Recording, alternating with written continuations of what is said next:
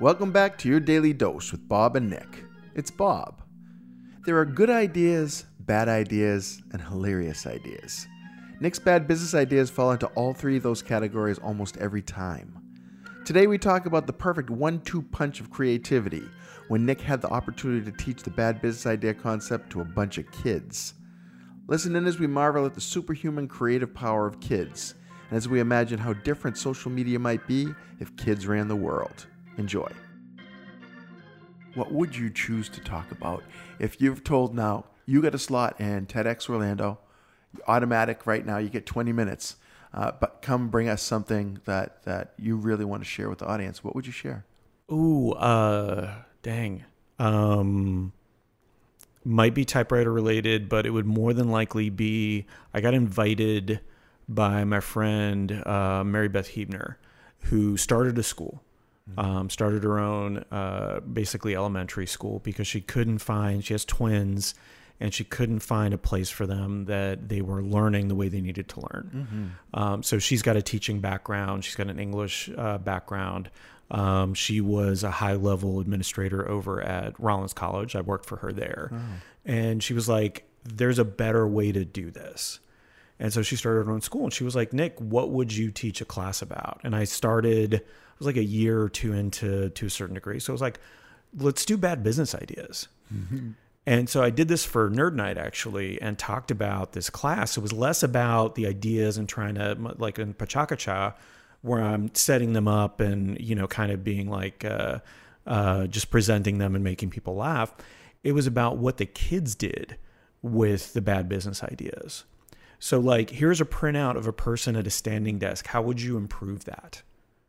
Yeah. And they had the craziest ideas. And it was great because what it was teaching them, I think, what it was teaching them, you know, I need to develop it more if I was going to do this on a regular basis, is to let go of the box and not necessarily think outside of it, but just let your imagination go and see what you can produce with that.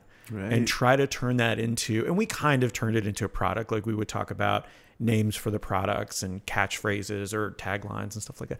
It was so much. I have so many good pictures and so stuff like fun. that. Yeah, I didn't know that you actually did this. Yeah, a, yeah. Kids blow my mind because they're so untethered to anything. Right? They can that because anything is possible to them. And it's so much easier to ratchet back to reality than it is to brainstorm from within the box. Yeah. Right. That's the worst thing. That's why I have a talk called Burning the Box. Because the whole concept is we don't want to just step outside this box. We want to live outside this box, which is why kids are the prime example. So yeah. I, I love that. I think, and again, that just telling the story of that class experience would be a killer TED talk. Yeah, it'd be that really was a lot of fun, fun and interesting. And you know, the thing is, they don't they don't know to be embarrassed to share. Yeah, yeah. They don't know that yet. They're well, trying. They're trying to make each other laugh for sure. They're trying to amuse each other, but they're also like, "What about this?" that fearlessness is a thing. And you were just talking a minute ago about trepidation with posts. Is it funny enough? Is it clever enough? Is it is it important enough to post? Right? Little kids don't think like that. No, I, I wonder post. what little kids' social media would look like. All right, because if you take a bunch of untethered minds yeah. and untethered imaginations and put them out there without all the ego and judgment and guardedness that we have in in this world. I would love to see what. Oh, I want to be on Facebook that social media like. channel. Yeah, I just I don't want to be on it on it, but I just want to observe. Be like, this is so much better than than most of the stuff in my feed. Exactly. Well, that's what I figure it would be. It's just pure imagination. That's I I joke with um, people. I've actually done this before, right? Where I'll walk into a business uh, environment and I'll say, um, "How many of you are artists? Artists in the room, raise your hand." And I get 5% of a room raising their hands. And they say, I was in a third grade class at Red Bug Lake Elementary School a couple years ago, and I asked the exact same question. How many of you are artists? How many hands do you think were raised in that classroom? All of them. All of them. Yeah. Every single one of them. What happens, right? Picasso says that we're all born artists. The trick is to stay an artist when you grow up. And and it is a trick because we put so many barriers and boundaries in our brain as we grow up that we create a maze of our own creation. We're the Minotaur, right? Uh, we, but the problem is we create a maze that we have difficulty navigating ourselves, and so we get less creative. We get bored, we get tired, we stop. I'm Yeah. just saying, go back to being a kid. Play. If you play, you remember what it's like to be a kid. If I run out, if I run into a, a, a room full of business executives and I go, the aliens are attacking, the aliens are attacking, they're going to be like, a, uh security? Yeah. But if I run into a, a toy box, or I mean a sandbox full of kids, and I say, the aliens are attacking, these kids are arming themselves. They're getting ready for the Yep. attack. It's All those just- sharp sticks they've been hoarding for a while. Exactly. You know how kids are with their sharp sticks. Exactly. Is yeah. that how kids are? They're- I had a lot of sharp sticks. And sand in their hands. Yeah.